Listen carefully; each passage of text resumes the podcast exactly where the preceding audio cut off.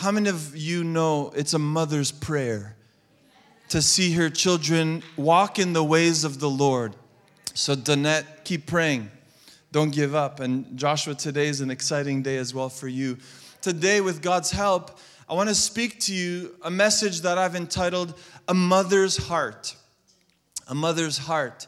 There's a lot I could say. You know, even when I think of uh, what's written about Mary, the mother of Jesus, uh, there are some things, it says that Mary treasured this in her heart. So there are certain things that, you know, you don't have to post on Instagram everything your child does. Um, last night when I was getting ready to go to bed, I saw my youngest, Nathan, and Priscilla, like he was in my spot in the bed, and I was like, what perfect timing, eh? So he can just sleep into Mother's Day with his mom, and he had his arm like around her neck. So I took a picture and I actually posted it. In saying that, not everything it has to be public and publicized. The Bible says Mary treasured these things in her heart. And, and as a mom, there's a deep place, I know, um, of nurturing, of love, and of care. And I also know that this can be a sensitive subject. You already heard a little bit earlier I lost my mom suddenly in a tragic car accident.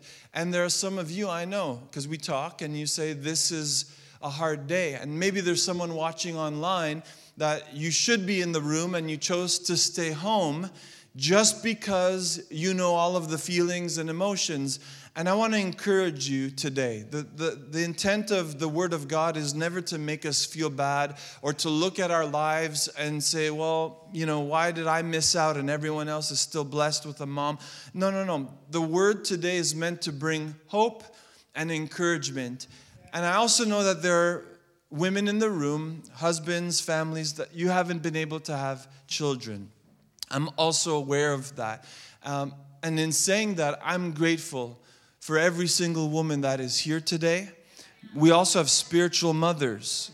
And some of you have families and you're still a spiritual mother. Some of you don't have families and you are an amazing spiritual mother. And I just want to say thank you. Thank you for what you've done at Weston and how you love on those that God has brought into your life and the ones that you went and grabbed as well. We're grateful. And so, a mother's heart I want to read to you out of Mark chapter 7. So if you have your Bible, would you stand if you are able? And we stand because we honor God's word. Sometimes there's a double blessing where it allows the blood to flow again to your feet. Mark chapter 7. And I want to start reading at verse 24 from the New Living Translation. Here's what it says Then Jesus left Galilee and went north to the region of Tyre. He didn't want anyone to know which house he was staying in, but he couldn't keep it a secret.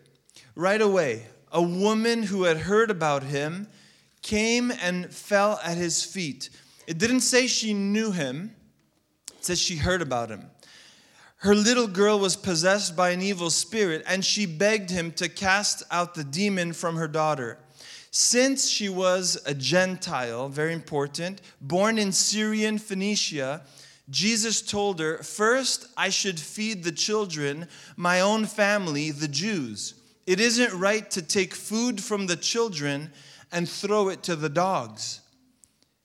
She replied, That's true, Lord, but even the dogs under the table are allowed to eat the scraps from the children's plates. Good answer, Jesus said. Now go home, for the demon has left your daughter. And when she arrived home, she found her little girl lying quietly in bed, and the demon was gone. Father, I thank you for your word. Your word's already anointed, and I'm just a human trying to do your will. So, God, I ask now that you would anoint my mind, my lips, and my heart that I might speak this message the way you want me to and bring you glory in the midst. Father, thank you that your word never returns void. Let it prosper wherever you send it, as you said it would. In Jesus' name, amen. You may be seated this morning, church. So, it's a very interesting passage of scripture. It would be pretty standard, except for how Jesus responds to this woman. Some of you, your wall shot straight up and you're like, oh, how dare he call her a dog? And, and with God's help, I want to show you why perhaps it's not as offensive as it might sound to our modern ears today.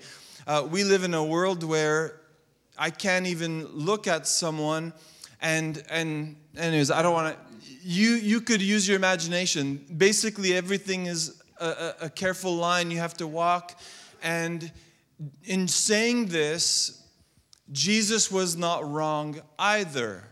So I want to break down a bit more of the context so that I think the crux of what Jesus wants us to hear and to learn and to see comes out. But again, we're looking at a mother's heart. And so we're, we're told in verse 24, let me just go back here for a second. It says, Jesus left Galilee and went north to the region of Tyre. Now, this story is also found in Matthew chapter 15. I encourage you this afternoon or tonight, go and read it, verses 21 to 28 of Matthew 15. And so the journey was about 30 miles for Jesus to get to Tyre. Now, Tyre and Sidon were port cities on the Mediterranean Sea north of Israel. Why is that important? Well, both were flourishing with their trades and were very wealthy. So, there is an opportunity for Tyre and Sidon to be proud, and this is what informed them as this, uh, this story develops. They're proud, they're historic Phoenician cities, and there was an air also about them. Now, also in the Old Testament, we see that Tyre and Sidon are mentioned, and in David's day, Tyre had been on friendly terms with Israel. In fact, the king of Tyre builds a palace for David, and if you take time to read it, David, after that act, says, Okay, I guess I really am the king over Israel as God had wanted him to be. So that was in 2 Samuel chapter 5 verse 11. You could go back and you could read about it. But soon after, this is in the Old Testament, the city became known for its wickedness.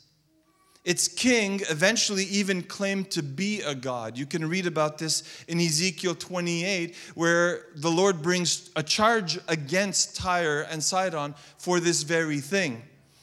And then Jerusalem, when it was destroyed in 586 BC, Tyre rejoiced. Why? Well, they said, Our competition in Israel is gone now. Therefore, we could take more of the profits for ourselves, not the prophet, the man of God who speaks, but monetary profit. And so, this is just to give you a glimpse, a little bit of Tyre and Sidon, these two cities. And so, it's into this evil and materialistic city that Jesus now chooses to leave Galilee and to go in and how many of you know if Jesus is going to show up, something's bound to happen? If Jesus is going to show up, even though they're not on speaking terms, Israel and Tyre, that something is bound to happen.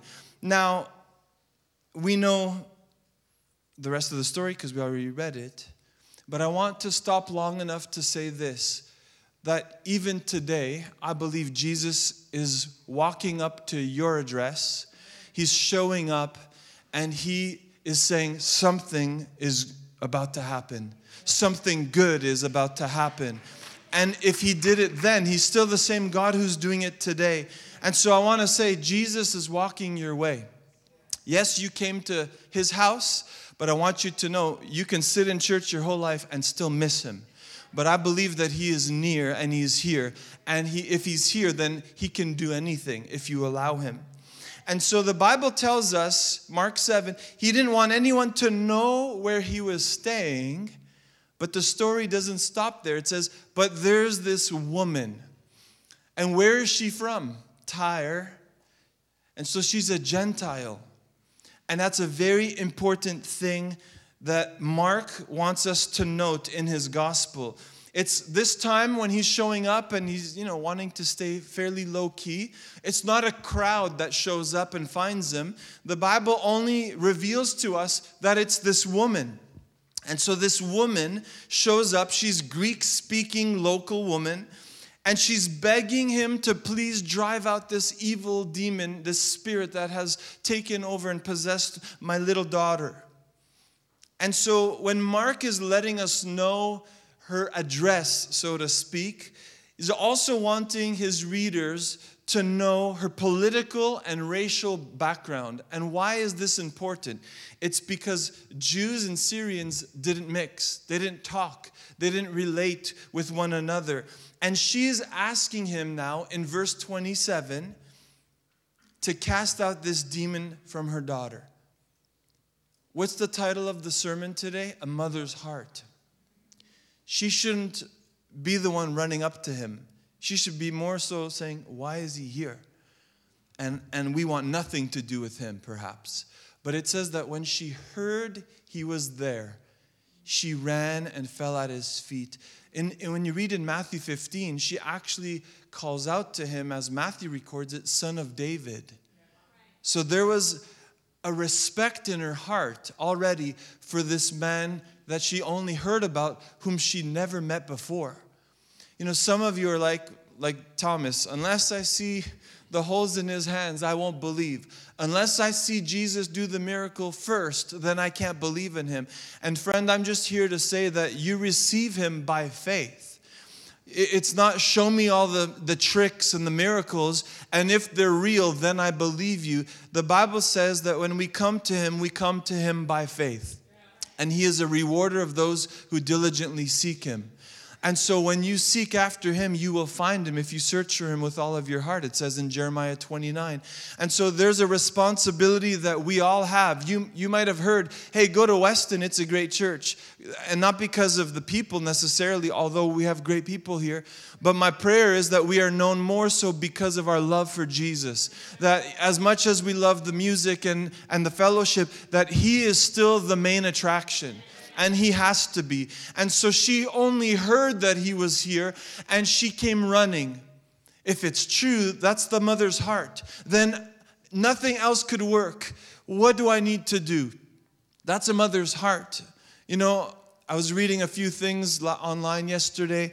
I think there, there was a, a post on Instagram, and it's like, when there are five people and only four pieces of pie left, it's the mother who says, I don't really like pie anyway right? So that the other four pieces can go around. But that's a mother's heart. It's to give, to nurture, to love, to pour out. And as a result, sometimes moms feel the weight of the burden that everything needs to go right. And mom, I'm just here to encourage you today. Don't worry, it, it won't always go right. And it's okay. The pressure's not on your shoulders. You know, we're, you're all human. You're not super moms. And so sometimes we put the pressure and the expectation on ourselves. And so here's this mom with this daughter who's possessed and doesn't know what to do, probably sought help and could not find it. But I heard of a man, and this man showed up. And so she presents herself to him. And so, verse 27, she's asking him to cast out a demon from her daughter and Jesus' response would sound harsh or maybe even unsympathetic to you and me.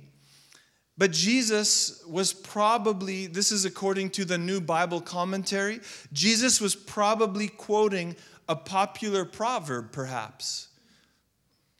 Could be. And so it wasn't news to her knowing that Jews and, and, and the Gentiles didn't really talk and get along in that way. But then also, in any case, we know this to be true. While Jesus was on earth, his ministry, and he was clear about it, was first to the Jewish people. So she would have also probably understood that. And if you read the account in Matthew 15, it actually says this Then Jesus said to the woman, verse 24, I was sent only to help God's lost sheep, the people of Israel. But he didn't stop there. because she was persistent in her request. You know, by the way, next week is Pentecost Sunday. And Pentecost Sunday, I encourage you, go home, read Acts chapter 1, Acts chapter 2. And Jesus told his followers to wait in Jerusalem for the promise of the Father, which was the baptism in the Holy Spirit, that they would speak in tongues. And this would give them power for what? To be a bold witness. So next week is Pentecost Sunday, but you know what the beautiful thing is? Even though, as Jesus said, Acts chapter 1, verse 8 echoes it, and it says, You will be my witnesses. You will receive power when the Holy Spirit comes upon you. You'll be my witnesses. And listen to the geographical expansion of how the gospel was going to work in Jerusalem, Judea, Samaria, and to the ends of the earth. So, so when we hear Jesus in Matthew 15, verse 24, saying, My ministry is to the Jewish people first, it was true. And that's how the gospel started, but it wasn't meant to stop there. Amen? We're Gentiles, most of us, unless you're Jewish descent. We're Gentiles. I'm grateful that God wanted the gospel, the good news, to go to the ends of the earth. And that mission, because the church is still here on the earth, we're not done yet. Right? So that's why Pentecost is a big deal. I get boldness through the Holy Spirit to be an effective witness. Now, that's next week. So when Jesus is saying, My ministry is not to you, it's to the children first, this isn't your bread to eat, and he calls her a dog, it's not being derogatory. It's not something left out of left field that Jesus is actually saying. Now, young people, if you speak to your mother like that after church, I'm coming at you. Don't do that. But hear, hear me for a second. Another take on what's going on is, is very interesting. Again, Jesus' words, they sound harsh to you and me. But the woman may have recognized them as a wide open opportunity to ask him again. And I want to share with you why that might be true. When Jesus is, he didn't use the term dog in a derogatory or negative sense like you and I would think. Why? Well, sometimes it was used to refer to Gentiles in that way. You dogs, you don't belong here. You scavengers, you don't belong here. You don't touch what's meant to be mine. But that's not the, the term that Jesus is using when he's calling her a dog. Instead, when you look at the Greek, it's little dog or household pet. Now, how many of you have pets? How many of you love your pets? Some of you love them more than you love children, perhaps. I don't know. And so, when the picture now in my mind is if this is a household pet, you love the pet, you care for the pet, you take care of the pet. So, I want to read to you what Jesus says, but knowing what he's actually saying now, it's not you scavenger, because scavengers don't eat my food, even in my home. But a pet, it's like, here's a little pasta, here's a little, don't give them chocolate, kids they get sick, dogs. But we do that. I, I see it in my, at my mother in law's house all the time. Hi, mom. Don't feed the dogs. But look at what Jesus said. First, verse 27, Mark chapter 7. First, I should feed the children, my own family, the Jews. It isn't right to take food from the children and throw it to the dogs. Makes sense. Makes sense. But when he's saying dogs in that way and not as scavengers, it's very possible that she saw the open invitation of what Jesus is trying to say and say, You want to take the opportunity? And look at her response. Verse 28 That's true, Lord, but even the dogs under the table, right? Who, no scavenger dog is under your table at dinner time. Catch this. So she's picking up perhaps on his cue. And she says, That's true, Lord, but even the dogs under the table are allowed to eat the scraps from the children's plates. She's saying, I still have access though. Even if the gospel is not meant to reach here yet, you're still giving me an opportunity. And Jesus responds in verse 29 saying, Good answer. Good answer. Now go home, for the demon has left your daughter. This morning's message is not a complicated message. It's a very simple message. We see a mother and a mother's heart on full display. She finds out that Jesus came near and she says, I don't care what it looks like to anyone else, but if he can do it, then I'm going to go and get what I came here for. And I'm to get from Jesus what I need for my family, for my daughter. That's a mother's heart. And there are mothers here today. I know you've been contending for your children. You've been standing in the gap. You've been all night prayer watch over your children because they're not home and, and you don't know where they're at, perhaps. Don't quit. Don't stop. I'm here to remind you and to encourage you that you can still have hope and an expectation because that's really what she came to Jesus with a hope that he is who he said, who she heard he is, and that he can do what only he can do because no one else could help her daughter. And that's the, the mother's heart that we see on display. Her attitude was expectant and hopeful, not hypersensitive of maybe I'm not supposed to do this. She said, If it's for my daughter, I don't care. And I wonder if there are some women in the house today, some men even in the house, who you're gonna, you don't care about the crowd, you just want to reach Jesus you're going to come full of faith and you're going to say, God, I need you. Unless you show up, I don't know what else to do. But that's a mother's heart for her children. And Jesus says, Good answer. What, what could have been like, I don't know what's going to happen, he says, Good answer. Because she knew that he held the keys for what her daughter needed. She knew what she wanted and she believed Jesus could provide it. My question is do you believe the same this morning? Do you believe the same? Don't just say amen because you're in church. Do you really believe it this morning? Because some of you, maybe you've been walking through some difficult seasons, some difficult circumstances, and, and you haven't seen the breakthrough yet. You haven't seen the light at the end of the tunnel yet. And you're just like, well, I, I guess this is my lot in life. And I'm here to remind you that Jesus is here. If he walked up to her village even ahead of time before the gospel was intended, I mean, he is the living word.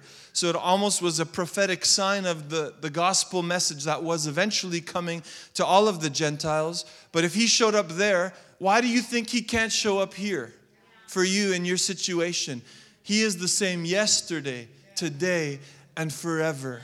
This is our God. And so I'm going to invite you to stand to your feet this morning. I'm going to ask Megan and Rachel if, if you would come back and join me on the platform. Good answer, Jesus said. What are you coming to Jesus with? Your excuse or your faith? I want, I want him to say, Jonathan, good answer. You know how I pray these days? God, if you said it, I, am going to believe it. If you said you could do it, then do it, Lord. I pray His word back to Him and I remind Him of what He already said to me. Lord, you said, God, you said, today is the day of salvation. Lord, you said, by your stripes we are healed.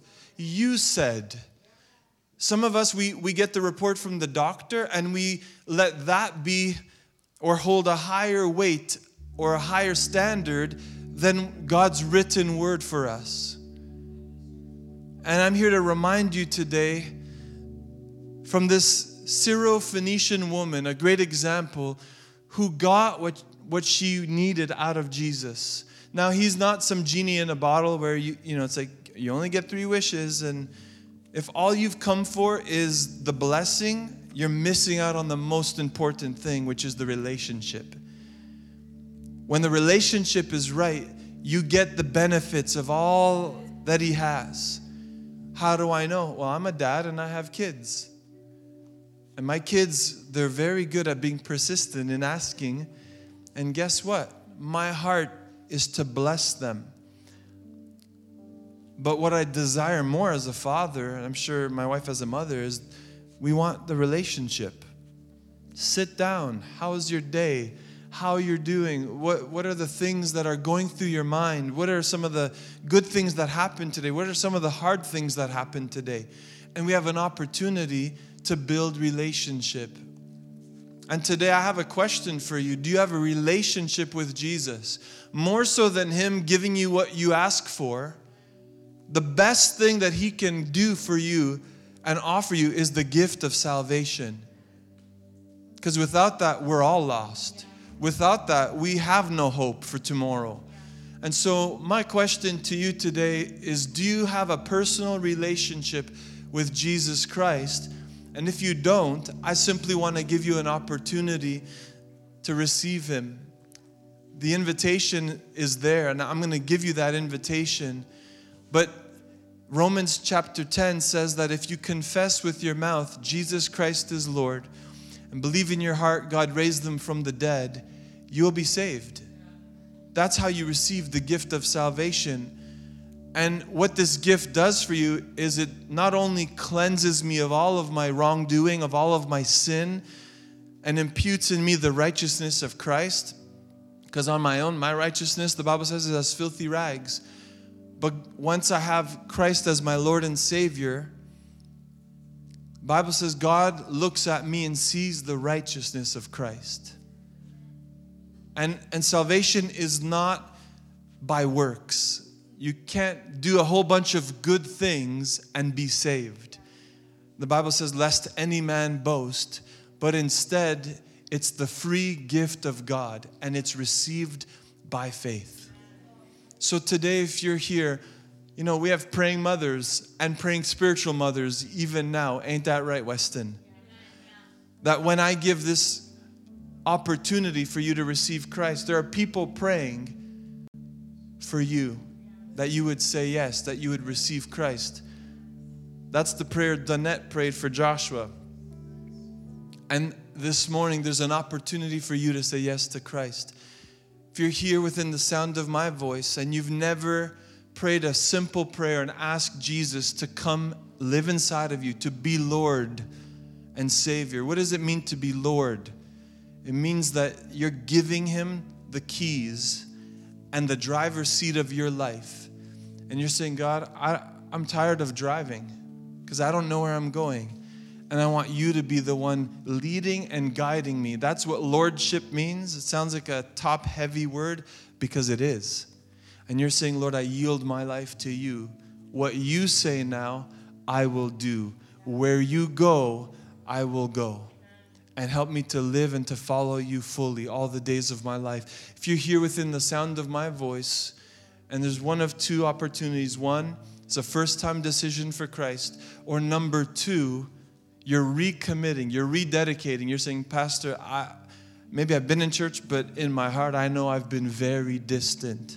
But today I feel the Holy Spirit, and you would likely feel it in your gut, in your belly, and it, it's like this tug and this pull, and it might feel uncomfortable. You're like, what is this? That's the Holy Spirit saying, This is your moment. This is your moment. This is for you. And so, all I'm going to ask very simply, I'm going to count to three. And, I, and not to embarrass you, I'm going to ask you to lift your hand, but just so I know who's going to pray this prayer and who I'm leading in this prayer. And you say, well, why do you have to count to three? Because you got to choose. And when I count to three, if you're making that decision, there's no doubt anymore. You're deciding, even now as I'm speaking, when he counts to three, my hand is shooting up in Jesus' name. It's not emotionalism. I'm simply giving you an opportunity to respond to the word and God desires relationship. And the Bible, Jesus himself said in John chapter 14, I am the way, the truth, and the life. No one comes to the Father who's in heaven except through me. That means it's by relationship with Him. There's only one way to heaven, and it's through a relationship with Jesus. If that's you, on the count of three, without any hyper emotionalism, just slip your hand up. One, two, and three. I see that hand, brother. Thank you. Anyone else? I see those hands at the back. Amen. Anyone else? If you're watching online, you're not excluded. This opportunity is for you as well. Amen. You could put your hands down, and I'm just going to invite you, if, especially if you raised your hands, but I'm going to invite the whole church to pray this. And before we do, I want you to know this. Not, there's nothing special about the words that I'm going to ask you to repeat after me. Nothing special. You know what's special? When it comes from your heart. When you mean it from the bottom of your heart, Lord, and you begin to pray, uh, let it come from the soul, the depth of who you are. Because we don't want to just move our lips, we want to mean what we say. And the Bible says, Today is the day of salvation. Choose this day whom you will serve. So, thank you for those who've lifted your hands. Church, would you join us as well and pray this prayer? Repeat this after me. Say, Heavenly Father, I come to you today just as I am, but I thank you I'm not leaving the same. I confess with my mouth that Jesus Christ is Lord. And in so doing, I repent of my sin and I turn to follow you now. And now I believe in my heart that I'm a new creation. I receive you now by faith. The old me is dead and gone. And as your word says, everything has been made new. So thank you for making me brand new again. From the inside out, I'll never be the same again. Help me to live for you all the days of my life and to never turn back. Jesus, I want to follow you fully, all for your glory. In Jesus' name, amen. Come on, can we say amen this morning and give thanks to the Lord?